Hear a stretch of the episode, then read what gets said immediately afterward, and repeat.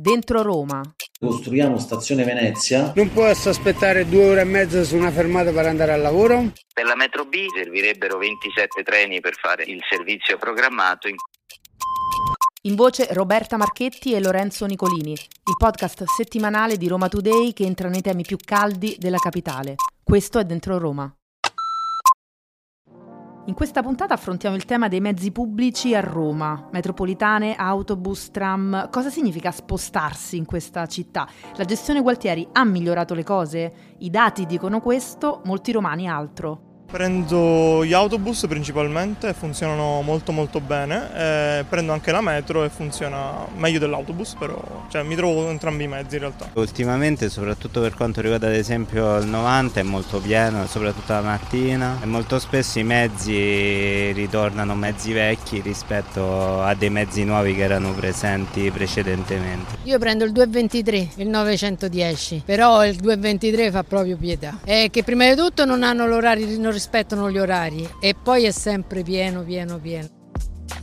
Esistono due visioni differenti di Roma, una che racconta di mezzi pubblici che funzionano, puntuali, quella di chi vive in quartieri centrali o comunque ben collegati, che prende autobus e metro fuori l'orario di punta e trova addirittura posti a sedere liberi, una chimera, praticamente quasi come parcheggiare in centro. E poi c'è la Roma che vive i mezzi pubblici come carri bestiame, lavoratori e studenti che escono di casa al mattino presto e viaggiano ammassati come sardine. La sera, stessa scena. Poi ci sono quelli che viaggiano su bus e metro vecchie e che spesso si bloccano, che saltano corse o che ritardano. La notizia sorprendente è che i romani danno la sufficienza per la prima volta in 15 anni proprio al sistema dei trasporti pubblici. Ma le metro e bus a Roma funzionano o no? Oggi per la prima volta dopo tanti anni ho ripreso la metropolitana, mi sono trovata benissimo. In generale nella mia esperienza sono stati più o meno sempre abbastanza puntuali, molto pieni di persone, ci sono molte persone, questo sì. Sono siciliano e se devo dare un voto al, ehm, ai eh, mezzi siciliani darei un 5 scarso e un 7,5 a quelli romani. Per il servizio stiamo su un 4.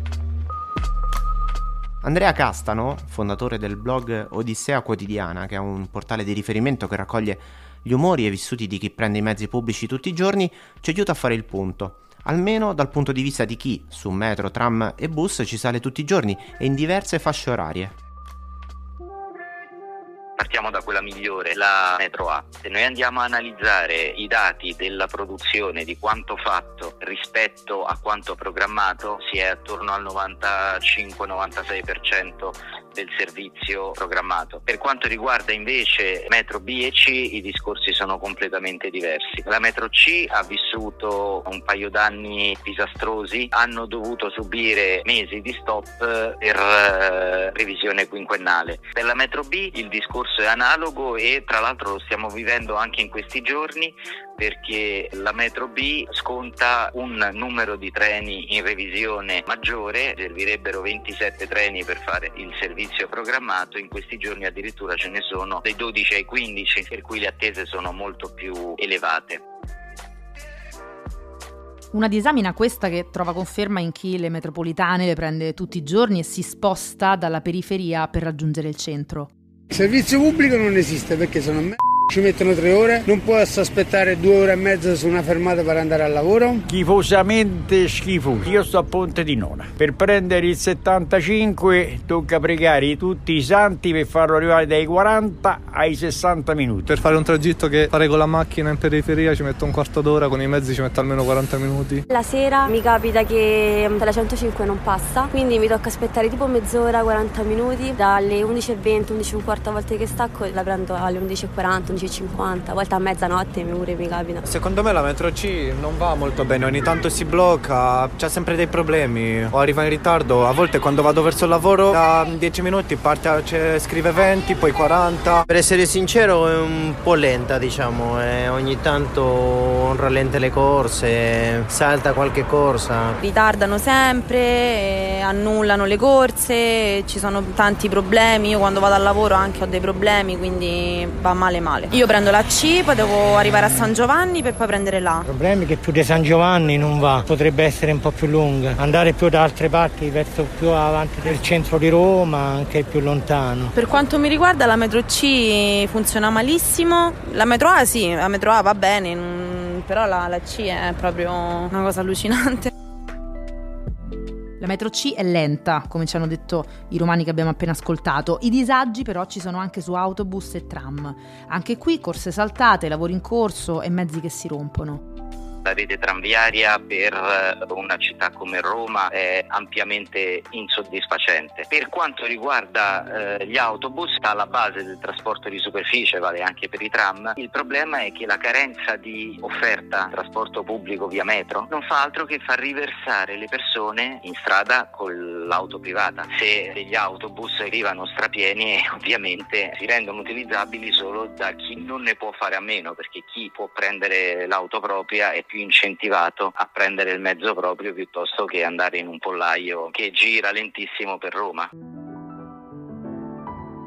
si stanno comprando, è già cominciata con la, la, passata amministrazione il ricambio generazionale di questi autobus, ma sicuramente l'età anagrafica della flotta migliora notevolmente. Basti pensare che fino a un paio d'anni fa in giro c'erano autobus che erano stati costruiti nel 2000-2001 che ovviamente avevano già completato il loro ciclo di vita molto tempo fa. Insomma, che vada tutto bene non è la verità o almeno è una parte della verità. I veri problemi, soprattutto nelle metropolitane, non sono solo legati alla frequenza delle corse. Un impianto su quattro di norma è rotto o in manutenzione. Il 25% degli ascensori e delle scale mobili che sono gestiti da ATAC, ad esempio, hanno bisogno di revisioni, collaudi, addirittura sostituzioni. La percentuale aumenta sulla linea A che collega Cipro con Anagnina con il 56% degli impianti fermi. Altri problemi si aggiungono sulla metro C, al momento sono collaudati 13 ascensori su 19 e i restanti 6 saranno attivi entro la fine dell'anno o almeno questa è la promessa. Per quanto riguarda invece la Roma Lido e la Roma Viterbo, dove ci sono 32 impianti, in tutto ci sono 6 scale fuori servizio e 13 ascensori fermi. 13. Ecco, allora facciamo un attimo un punto di quello che ci siamo detti. I sondaggi ci dicono che per i romani i mezzi pubblici della capitale sono sufficienti. Chi prende i mezzi, quindi autobus, tram e metro, appunto, tra le 10 del mattino e le 17 trova posto, è contento del servizio e arriva puntuale. Invece gli altri, quelli che vivono in periferia, ma soprattutto chi prende i mezzi di trasporto negli orari di punta, la mattina e la sera, ha dei problemi, è evidente. Ma che cosa fa il Campidoglio per migliorare questo di servizio? E sono in programma dei lavori o delle gare per aumentare la disponibilità dei mezzi e garantire un servizio ancora più performante?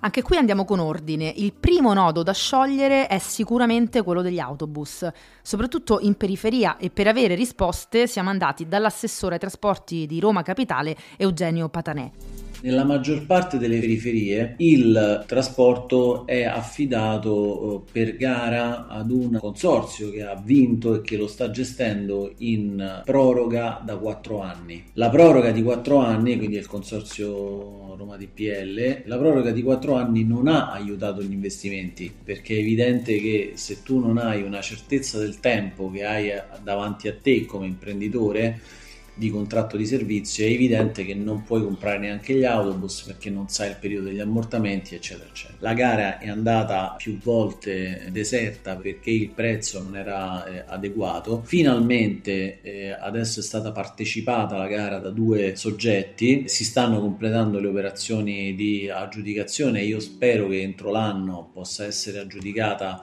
la gara che è una gara da 30 milioni di chilometri quindi leggermente superiore al, al chilometraggio che avevamo, quindi un piccolo miglioramento per i prossimi 4 anni di servizio dovremmo averlo e servizio che verrà ulteriormente aumentato dal nuovo contratto di servizio ATAC che noi vogliamo portare a 95 milioni di chilometri effettivi. Questa è la situazione per quanto riguarda gli autobus, dentro e fuori il raccordo. Molti però sono gli utenti che prendono la metro, soprattutto la A e la B. Ecco, cosa sta facendo il comune per migliorare questo di servizio e quali sono i programmi futuri? Noi dobbiamo innanzitutto riportare a normalità una situazione che non è normale oggi, cioè oggi non abbiamo lavori di ammodernamento sulle metropolitane, soprattutto sulla metropolitana A e sulla metropolitana B da decenni. Adesso questo che cosa comporta? Che intervenendo adesso non sono più lavori di manutenzione, ma lavori di sostituzione di tutti gli asset fondamentali che fanno girare una metropolitana.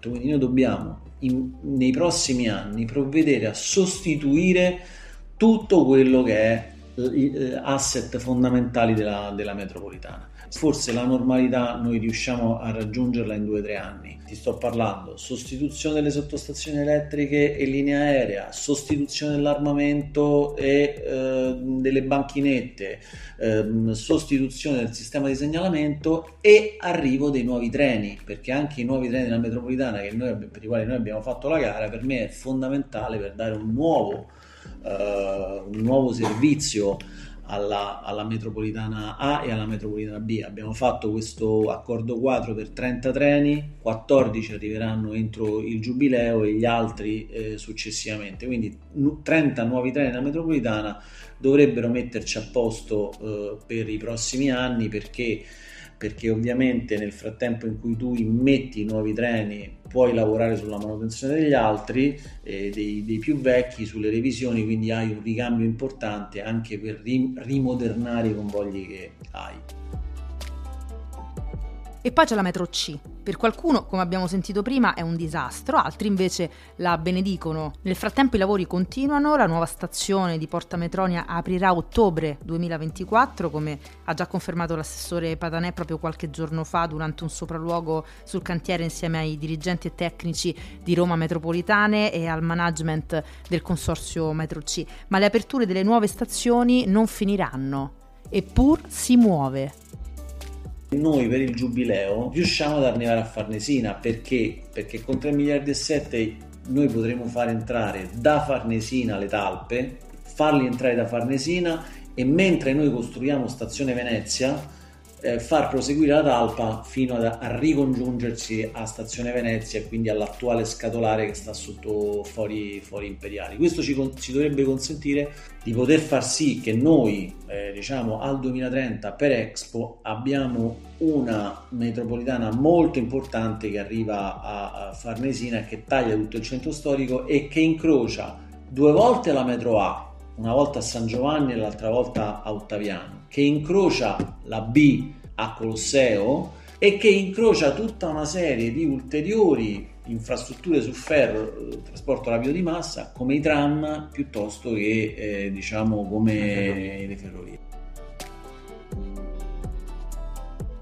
Dentro Roma, il podcast settimanale di Roma Today. In voce Roberta Marchetti e Lorenzo Nicolini. In regia Giulia Bonanni e Alberto Pezzella.